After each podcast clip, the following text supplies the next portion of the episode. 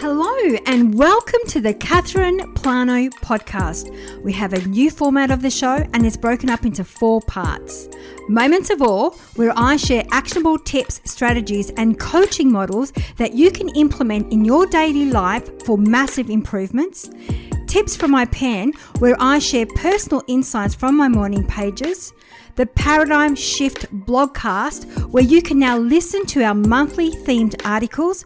And finally, purposeful conversations with our Radical Shifts series, where we have honest chats with change instigators, compelling creators, and interesting humans who are breaking the cycle of convention and redefining success one mission at a time.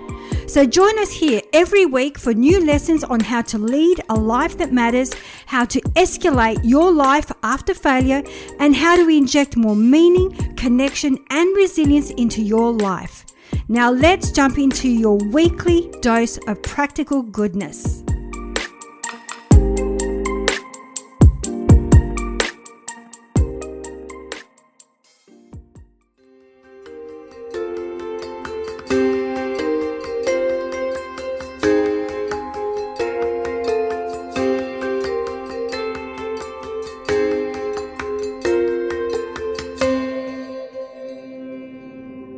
Today we have another amazing guest for you, Amy E. Smith, the owner and founder of Joy Junkie Enterprises. Amy uses her roles as a coach, writer, podcaster, and speaker to move individuals beyond limiting beliefs and sabotaging mindsets to a place of radical personal empowerment and self love.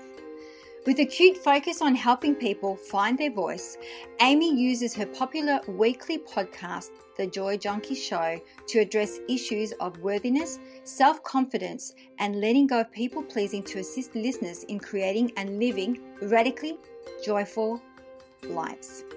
It's now time to tune in to Amy. Enjoy. So this morning, well, this morning depends where you are at, at uh, which part of the world actually. I'm mm-hmm. super excited. We have Amy Smith. Welcome to the Radical Shift Summit. Yay! Thank you for having me. I'm excited to chat. Yeah, I'm super excited. So, Amy, we always love to start with a juicy story. So, tell us your story. How did you get to where you are today? Well, I would say there's a, gosh, there's so many different avenues uh, that have been a massive piece of where where I am today. But I think probably the most pivotal story that relates greatly to what I do now and sort of the message that I, I talk about now happened about 12 years ago. It was when my my father passed away. And uh, a bit of context I grew up in a very, very conservative, born again Christian family. And I have since realized that there were a lot of dogmatic and almost cult like things that I was raised with. And as I've been able to kind of unpack that, I've seen it in a very different light than than what a lot of people think of as as the Christian faith. And so I grew up in sort of this extreme, oh, very militant upbringing in in many ways like scholastically and home environment and church and all of those things. And at, my father and i were extremely close. He passed away in 07 and uh, both of my brothers i have two younger brothers and they had both done jail time had trouble with the law never went to college or university. And you know i had been working since i was 14 i put myself through college. I got married when i was 20 i moved out of the house and had sort of my own life. And despite all of that my mom really l- kind of lumped me in with my brothers as somewhat of a delinquent simply because i wasn't walking with the lord. I wasn't a part of the faith that that she ascribed to. So the day of my father's viewing essentially of his service i at the time had a background in makeup artistry. So i knew very clearly that i was going to perform his makeup for his viewing. So essentially mortuary makeup makeup on my dead father. And in addition to that i knew that i really wanted to speak at the service. And because of his work and because of the impact that he had in the world, there were hundreds of people at this service. and I wasn't uh, as equipped to speak to large groups, and especially not one that was so far from my own personal set of values and faith at that time. And there was it was a, a, very trying day to say the very least. So that same day, I get back to my mom's house after the service, and she feels that it's very much the opportune time to tell me that she feels like they failed as parents after I just did my dead father's makeup, after I just spoke to this group, uh, the child who had really made something of herself and never put you through those sleepless nights of, oh my gosh, they're in trouble with the law. And, and uh, the only thing that I could really muster in that moment, also being consumed with my own grief, you know, I, I kind of looked at her and just was like you you probably shouldn't say that to a child. You know and she was like well that's just how i feel because you're not walking with the lord. And and I, I kind of was like wow taken aback.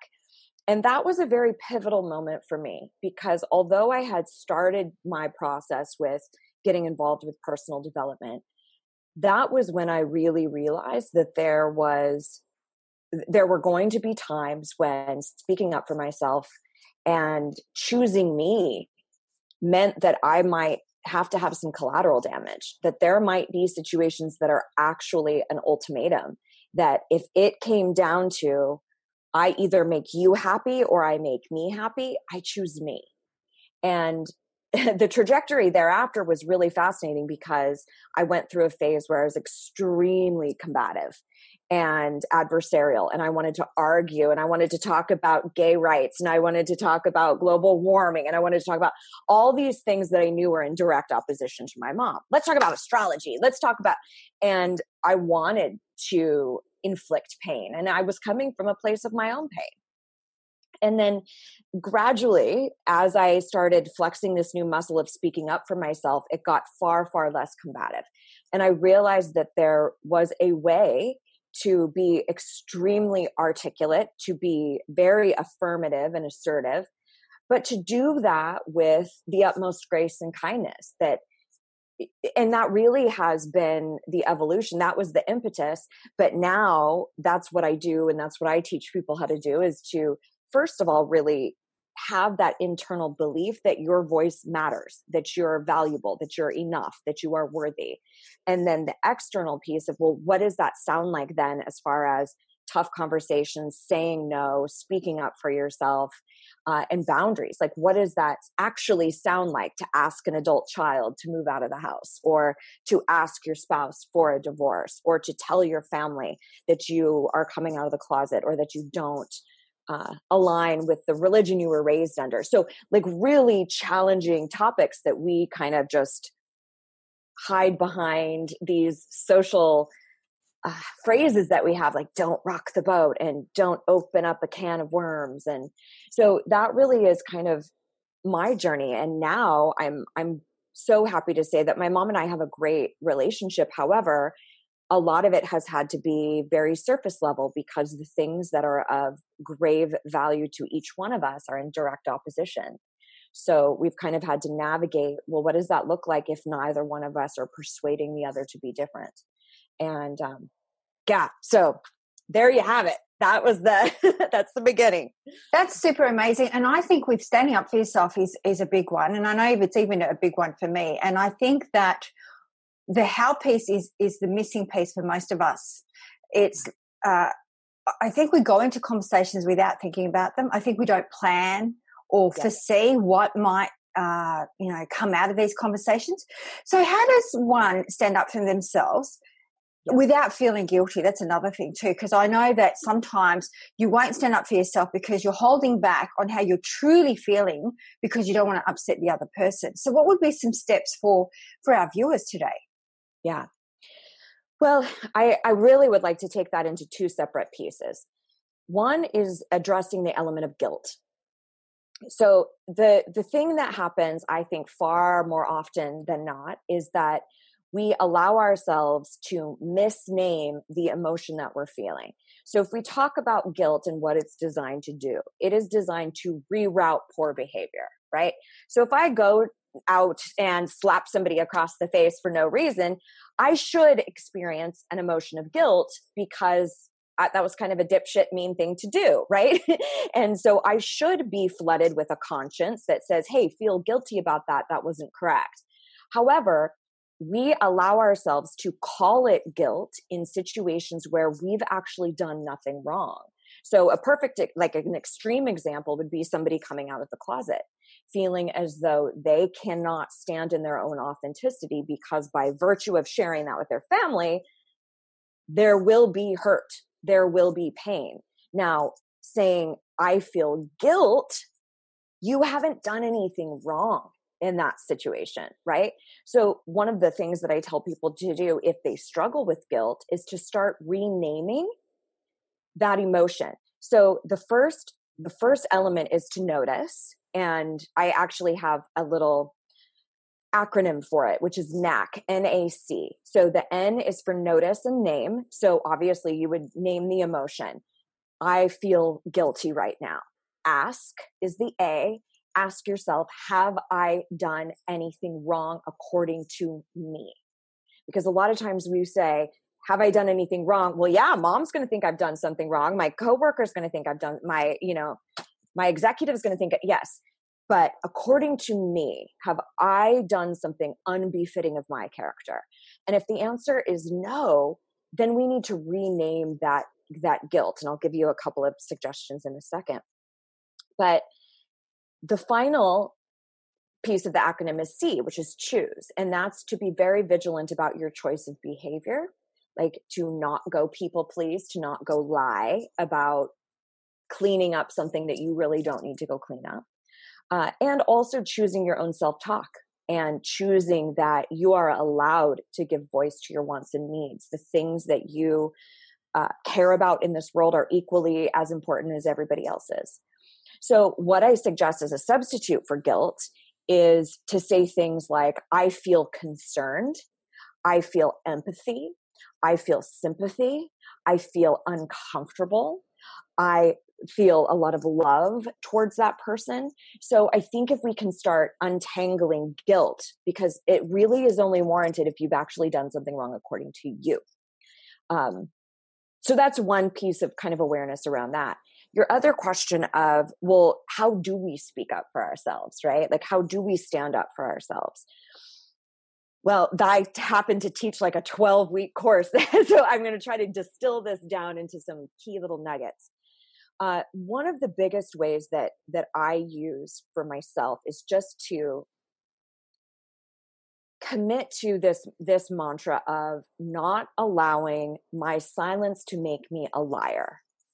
And what I mean by that is to not allow any situation where I feign my compliance when I don't really believe something or I am really offended by something or out of integrity, I just can't stay quiet. Uh, I had a situation, I'll give you an example. Uh, sometimes I do community theater in my spare time. And I was doing a theater show, and there was a guy who who was there with me and he showed me this meme on his phone and it was clear he thought it was hilarious but it was extremely disparaging about a child with mental and physical disabilities which to me is not a laughing matter and so in that moment i'm faced with the decision of the easy way which is to go ha ha ha ha and not say anything or to take the brave step and go you know what? Actually I, I find that really offensive. I'd really appreciate it if you didn't show me those things in the future which is what i chose to do. And so i knew in that instant that my silence would make me a liar. So that is one element that i would say anybody watching look in your life where has your silence made you complicit with something that you don't believe in that you don't ascribe to that uh, is against your own ethical and moral code? Uh, and maybe who are those key players where you tend to silence yourself? Uh, usually they are the people that we deem an authority figure or sometimes more often than not it's family people that we're really close with. And something that you mentioned earlier i think is really important i like to call it gearing up and that's the preparation for a conversation or you know to say no or to have a boundary instilled.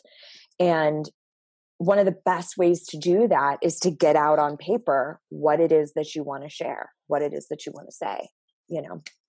So I've been rambling on. So, oh no, I, I lo- I'm, lo- I'm loving what you're talking about, and I find it. You know, I see this especially in women where they hold back from uh, speaking their truth or standing in their truth, and I just see it in general. Uh, people are silent about how they truly feel because they want to belong.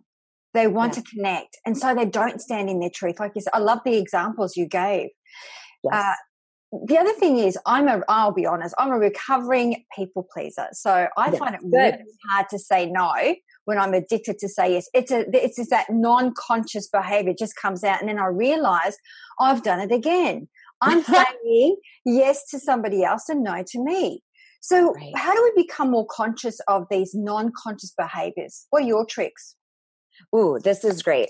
Uh, well, w- with what you're saying, especially if that's your tendency and your pull to your gut response is yes, yes, yes. In fact, I, uh, you know, we've heard the term the yes man.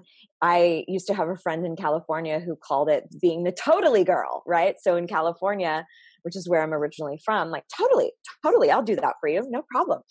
And you're right, it's at uh, oftentimes to a sacrifice of self.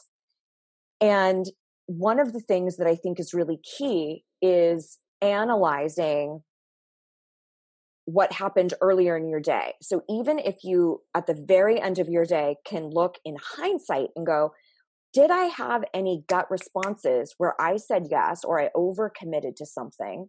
And then I would suggest doing what I like to call declaring the do-over, where you say, okay, the next time I'm I'm presented with that request, maybe it's a friend who wants you to help help them help you to help them move or maybe it's a project at work or something collaborative that's going to cost you a lot of time and energy you can look at yourself and go okay wait a minute is there any way that i could actually go to that person and say, hey, you know what? I think I committed a little too quickly. I would hate to pull out last minute or leave you hanging. I don't know if I'm going to be able to come through the way you really need me to, and that's not fair to you. And I wanted to give you as much notice as possible.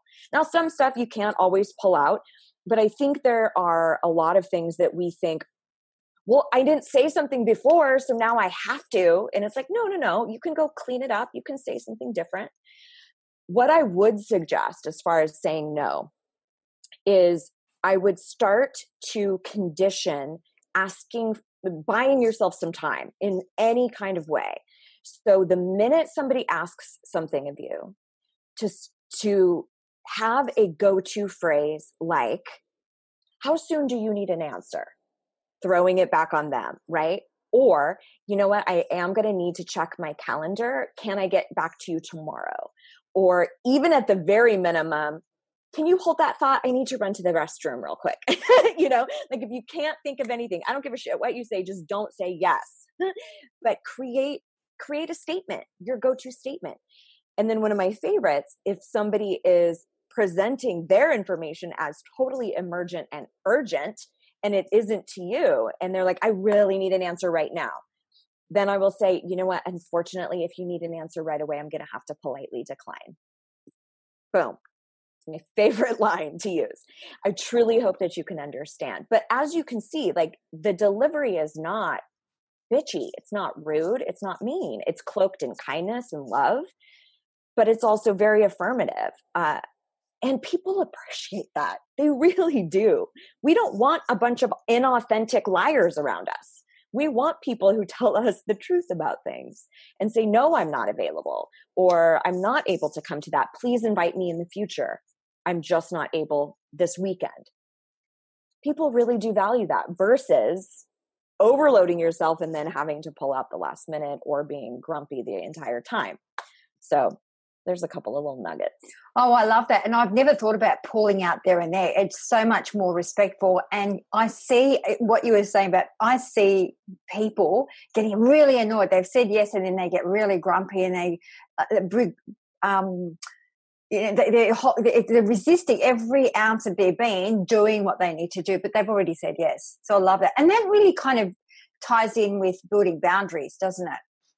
Right. I mean, well, and to your point, usually what happens like so let's say let's say it's somebody who overcommitted with friendships or they overcommitted with work guess who hears about it probably your partner probably your kids get the brunt of that that energy of being bitter that you had to shut down your voice there it'll come out somewhere right it can come out as disease and ailments it can come out as malice towards people that you love who are kind of unassuming so, yeah, there really is. There's a cost to saying yes chronically over and over again. Uh, so, yeah, come up with a phrase. So, as far as boundaries, I really feel that there are there are three major elements to establishing boundaries and really like just to distill that down like what what the hell does that even mean what is a boundary boundary is simply a choice about something that you will no longer tolerate that's it. It's very easy. Delivering boundaries, though, are extremely challenging. So I, I feel like there's three steps. The first is to decide really clearly on what is the boundary. The second is to deliver it, and that has everything to do with your communication skills and and how you broach the conversation to begin with. And then possibly the most challenging that most people don't prepare for is the enforcement of the boundary. And that's when the person breaches the boundary that you've established and you thought just by telling them and because you were all worked up and you finally had the, the guts to sit down and tell them what you had to tell them and you thought okay great the hard work's done and then they breach the boundary. And you're like shit now what do i do? And you have to reinforce and go back and say hey remember when i said such and such? Uh, so I'll give you an example. I had a colleague that I worked with many years ago, and her in laws would tell her if you bring the kids to stay with us, we're going to have them baptized into our religion. And her and her husband were like, That's not how we want to raise our children. We really would love for you to spend time with them. You mean so much to us. That's just not something that we want. But over and over again, her mother in law would threaten that. So, a very specific boundary in that situation would be here's the deal. We love you so much and we want our children to connect with you it's not something that we're comfortable with and it also feels kind of like a disrespectful move for you to not care about the way in which we want to raise our children i'm sure that's extremely challenging for you to understand given how much your faith means to you. But we have really kind of drawn the line in the sand and we're asking very specifically that you don't bring up anything related to baptism or religion when the kids are with you and so that's another piece is being very specific about what you're asking for mm-hmm. so that you know if it's been breached or not. Because you can't just say something ambiguous like, we just need you to respect us more. Well, what does that mean? What exactly does that look like? But if you say specifically don't me- mention anything related to your religion, don't mention anything related to baptism, and then you don't necessarily have to give an ultimatum at that point, uh, but you need to be prepared for that in the future of if this gets breached and how many times how many chances do they get and then what would we do right? So then you deliver it you know in a similar fashion which is why it's important to gear up and visualize what you're going to say and how you're going to do it practice it. Then let's say the kids report back that grandma told us about this story of you know in this religion or this baptism situation and so you go god damn it now i have to go and reinforce this boundary again. And that's where you have to really decide how many times am i going to give them this chance right? But you have to do that because if you don't enforce it they go psychologically the the the tendency is to think she didn't mean it. They didn't mean it. They they were just throwing their weight around. They don't they don't really mean it because you're showing them that you'll tolerate it still. So you have to say, "Hey, remember when we had that tough conversation about religion? I I really need you to hear me that this is this is really of grave importance to us. And if it happens again, we're going to have to only have get togethers at our place. And that pains us to do that. Um, I think there's an alternative way, but we really need you to meet us halfway on this. So that's sort of how it, what it would sound like. Um, yeah. So there's an example of boundaries. Not oh, easy. I, I love it. And how many chances do you give someone though? That really, really depends. I think if it's in your immediate household, that's when you have like a spouse things like that you have to get really clear about how much longer into the future am i going to allow this? Like could i mm-hmm. be happy? If nothing changes am i going to be okay in a year in 5 years? Sometimes it's about really giving yourself a, a date and it really really depends on the nature of the relationship and how severe or how, I, I, I guess i should say how important the issue is to you and uh, and what it costs you by waiting around for them to get the hint and actually respect you back. Uh, so I think it can really vary. Mm. You know, it depends. Yeah, for me, I'm a three-time convincer, so I think three yeah. third time and you're out. That's the thing. The other thing is, I know you speak about stop uh, apologizing, and that's one of the things I do. Sorry, but do you remember the last time we had that conversation? So how does what? And I know that's another default position in women, especially. I see, especially in corporations. I'm really sorry. When even with the way they start their emails, I'm really sorry to. Da, da, da, so how does one stop apologizing? Ooh. Well, this uh, there's so many great ways to take this, but even with what you shared just there, I think that substituting it with thank you instead of I'm sorry. So thank you so much for taking the time to read this or i really appreciate your attention here you know something like that where you're not starting off with an apology. Start with gratitude. Start with thank you. Even uh, i have heard some people say um, you know if you're running late instead of saying i'm so sorry i'm so late saying thank you so much for waiting for me. I'm a little torn on that one because i feel like you did mess up that you should have been on time. that is a respect issue for me. But the first item of business is noticing is this something I need to apologize for? Have I made a mess? Or is this just my gut terminology that comes out of my mouth? I would guess more often than not it's the latter. So taking a little inventory of like, wait a minute, do I need to even apologize for this?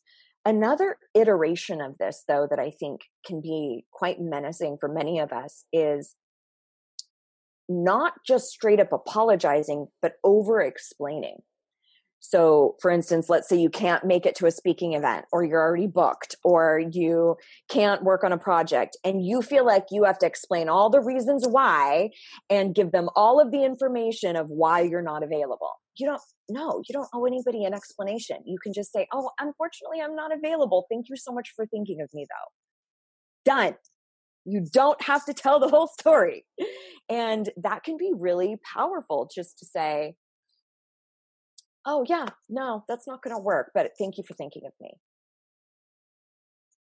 I think we get really stuck into this idea that we owe all sorts of explanations to everybody and and we really don't an example in my own life. Uh, uh, my, I've been with my husband for 22 years. We have known from the very beginning that we didn't want children, which, as you can imagine, people assumed that the only reason I got married young was because I was knocked up, which couldn't have been farther from the truth. And one of the things that I realized with that is people will ask you questions too, like, well, what do you have going on? Or, or you know, well, why can't you make it? You're not obligated to ask answer anybody's questions. So when people would say why aren't you having kids? I would say actually that's something i don't feel comfortable discussing. I truly hope you can understand. Unless it was somebody who was in my intimate circle and i wanted to have that conversation. But you're not obligated to have a full on explanation even if someone asks you a question. So even if somebody says well what do you have going on? How come you can't be a part of it? Listen i've already given you my answer i'm not available and again I, I really do hope that you can respect that you don't have to get into full-blown conversations but a lot of that is taking control over um, the, over what you say and believing that you are worth saying those things, right? A lot of times we're it's it's a self-worth thing. Like, gosh, well, who am I to speak up? Or gosh, I'm gonna hurt people's feelings and wow. And really what that is is a subconscious message of everybody else matters more than me. Mm. So I better twist and contort and fit into what everybody else wants. Yeah. So true.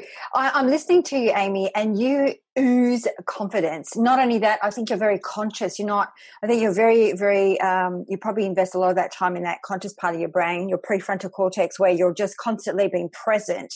And therefore, you're being able to act the way that you do because you're super amazing at that. Oh, so, how does one cultivate killer confidence like you? Ooh. Oh, gosh. well, that has taken me, you know, I do want to say this has taken me many, many years. So the person who you see before you, this was not just I was born this way. I have really been diligent about doing the inner work to believe in my worth. And that's not something I think that we can size up even in a telesummit. You know, I think it's something that for for many people it takes diligent study and years of work However, I do think that there's some great hacks, like confidence hacks. One of my favorites is to simply do something that makes you proud of yourself, whatever that is. Whether it's making a phone call that you've been nervous to do, whether it's doing a workout that you've been putting off forever, whether it's asking somebody to go to coffee with you that you, uh, what if they say no? something that you can just go, you know what? But I'm proud of myself that I did it. Anything related to personal sense of pride can help elevate that confidence. Another piece of this, which I'm not sure if you've ever seen the TED Talk with Amy Cuddy yes. about about posture, about our body, and sort of the soma psychic or psychosomatic way in which our spirituality is affected by our physicality. So even if you stand in confident postures like the Wonder Woman pose, hands on the hips, or the victory pose that we know people will do a victory pose in the same way, whether they are able sighted or sight impaired, they still do the same like movement, right? Uh, there's all sorts of ones leaning back in your chair. Uh, but I would I would highly suggest watching that TED talk even if you can be in the bathroom in your in-laws house doing your power poses you know looking in the mirror and telling yourself positive things or if you're in the bathroom before you go into a boardroom meeting into a leadership conference or whatever the things that you can anchor into your body it's very very different difficult to uh, be discouraged when you're like this and conversely, if you're kind of tightened up in a little ball, it's very hard to cultivate confidence that way, you know, or if you're in sort of a deflated posture. Um, so, just a couple little hacks, but I would say at the nucleus of all of that is genuinely cultivating self worth, and uh, and that's a big one. You know, oh, it's a massive one, massive yeah. one. That's one that I'm still dancing with t- today. yeah, sure. Yeah.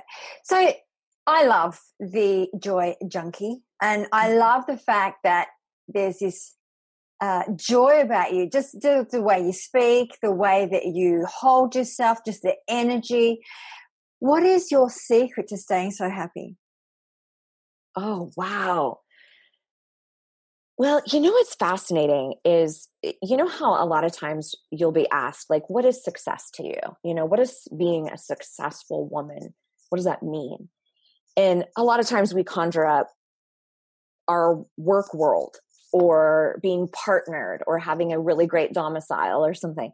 And to me, it's always related to how I feel.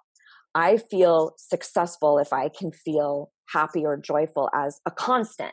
Now, not that it that I'm always there, definitely not always there. There's certainly some times that are quite challenging for me but I shoot for kind of like an 80 20 ratio, right?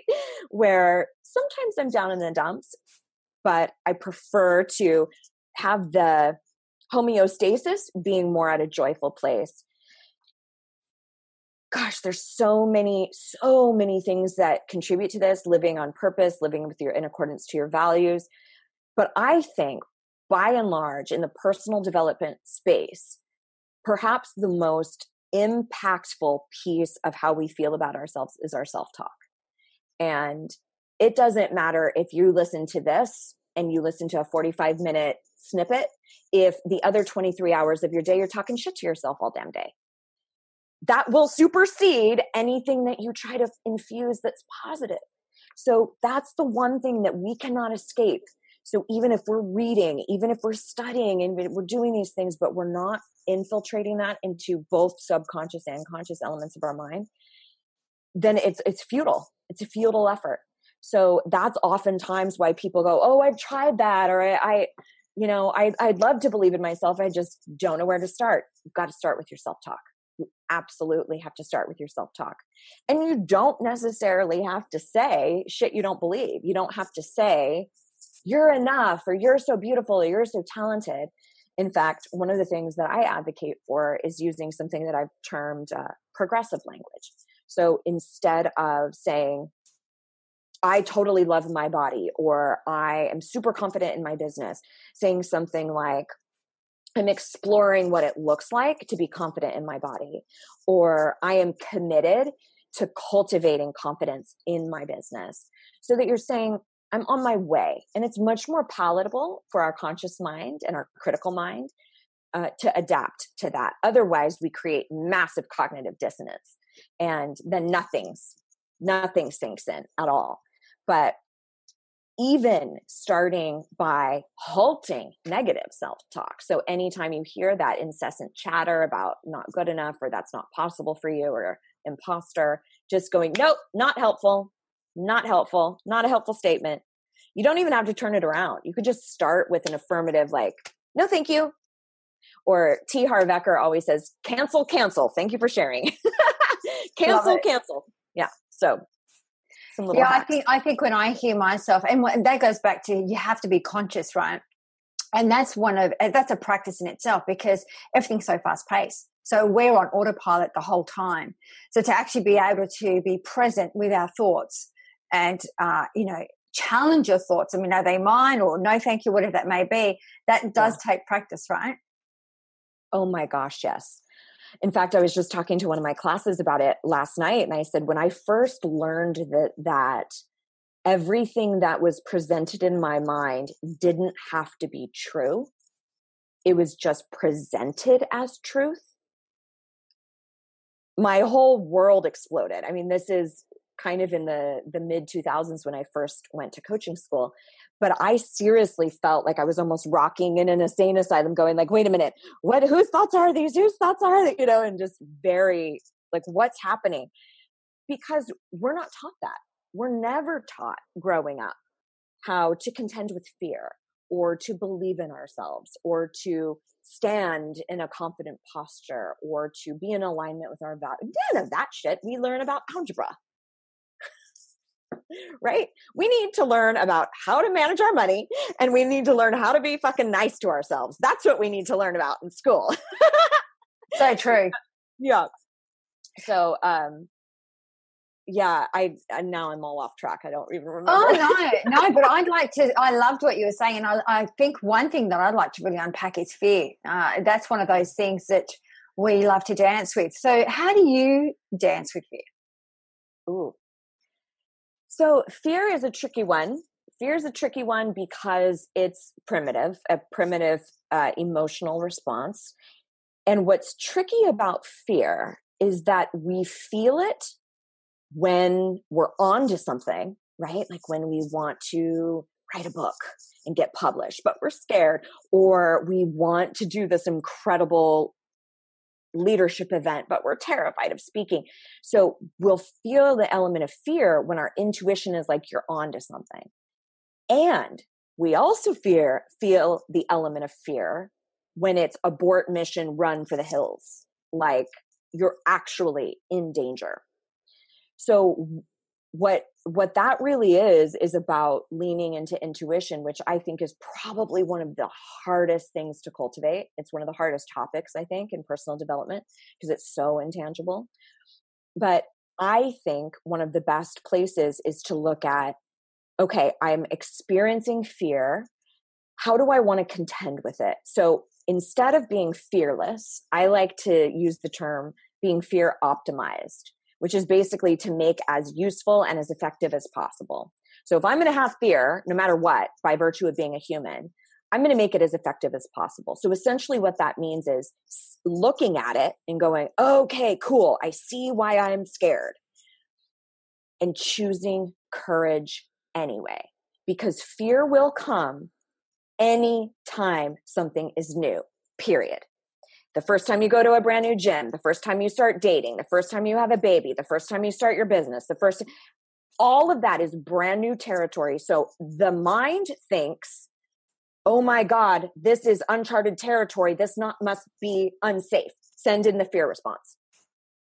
So then that's our job to go, oh, no wonder I'm scared. This is just fucking new. I get it. Okay. And then I love to talk to it and go, thank you so much for taking care of me. We're actually not in danger. I've got this. We're good. I know you're noisy because this is scary. I get it. Thank you for trying to protect me. Um, we're going to be okay. We're going to be all right.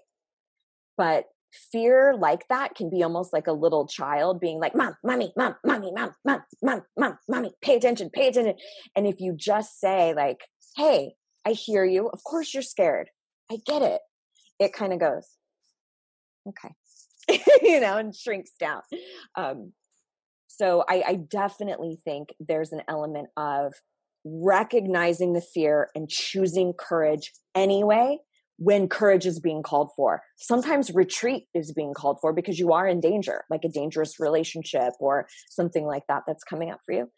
But I think when you look at it and you really unpack it and you go, no, I just, I'm scared of being seen or I'm scared of really throwing myself into this relationship and getting hurt okay, I'm going to choose courage anyway. And what does that look like? What does it sound like? What are the behaviors that need to follow suit?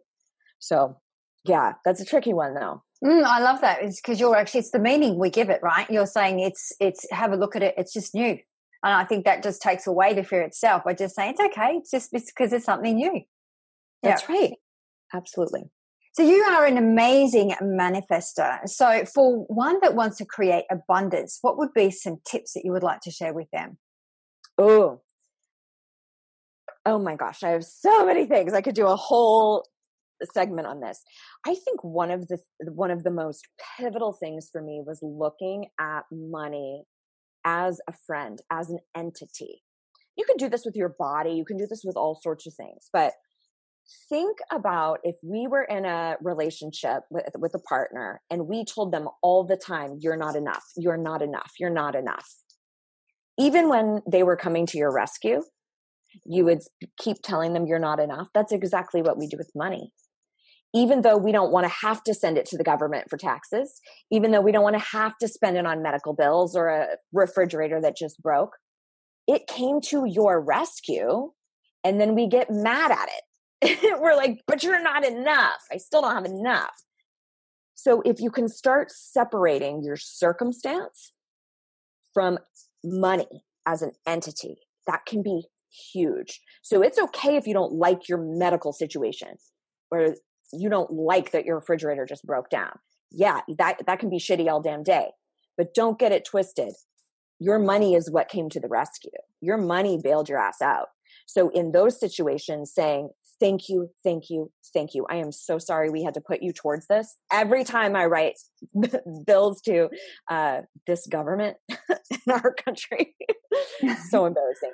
Every time I send like my taxes and things like that, I I talk to my money like it's a human, and I'm like, I am so sorry we have to send you over there. Lord knows they're not going to spend you well.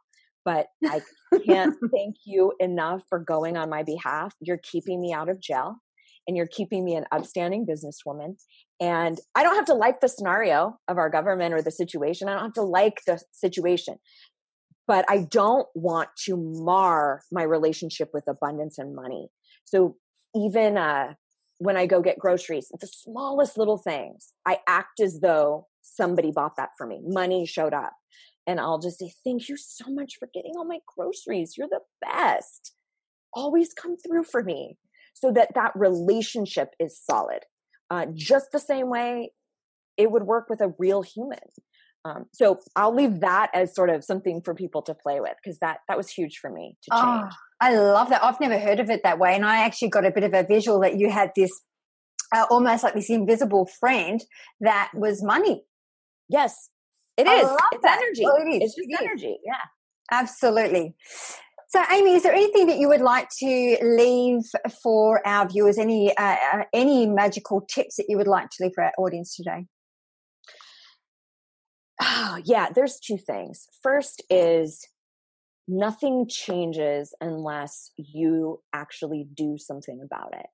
So, especially when it comes to personal development and things like this that are really great ideas,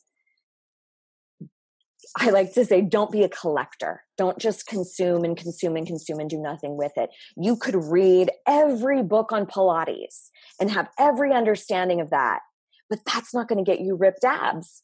You have to get down and hit the mat and start doing some 100s and actually doing the work. So, what I mean by that is don't just shut down your laptop after this or turn off your phone think about what's one thing that you've grabbed from today that you could actually implement.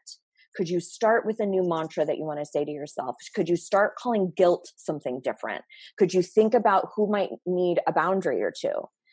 What can you do? What will you do so that you don't just go, oh, that was cool, and then go right back to your everyday life?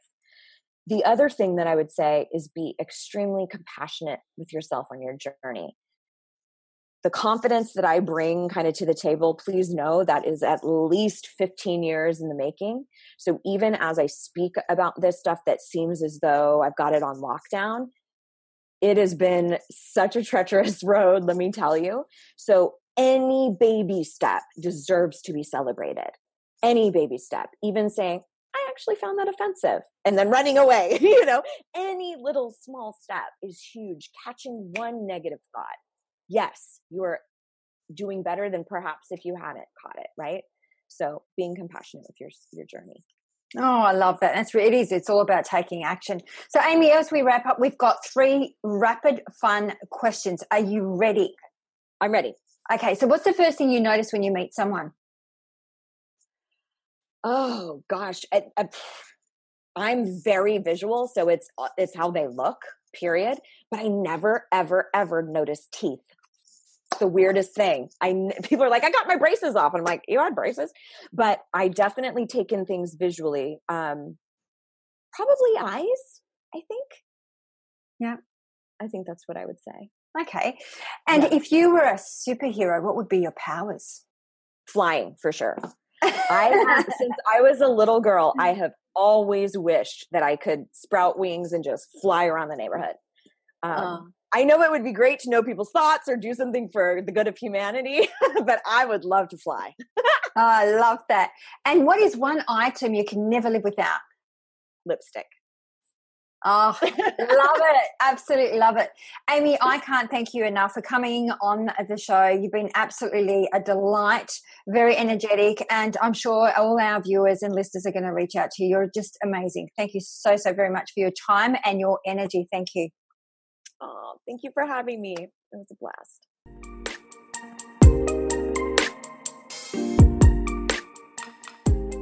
Thank you so very much for listening to today's episode.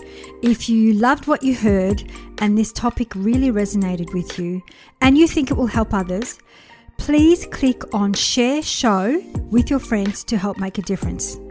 And if you want to be part of our mission to help empower the conscious people of this world to learn and grow, then the best way to get involved is to click on Follow Show or leave a review on iTunes so that we can give you a shout out on the show.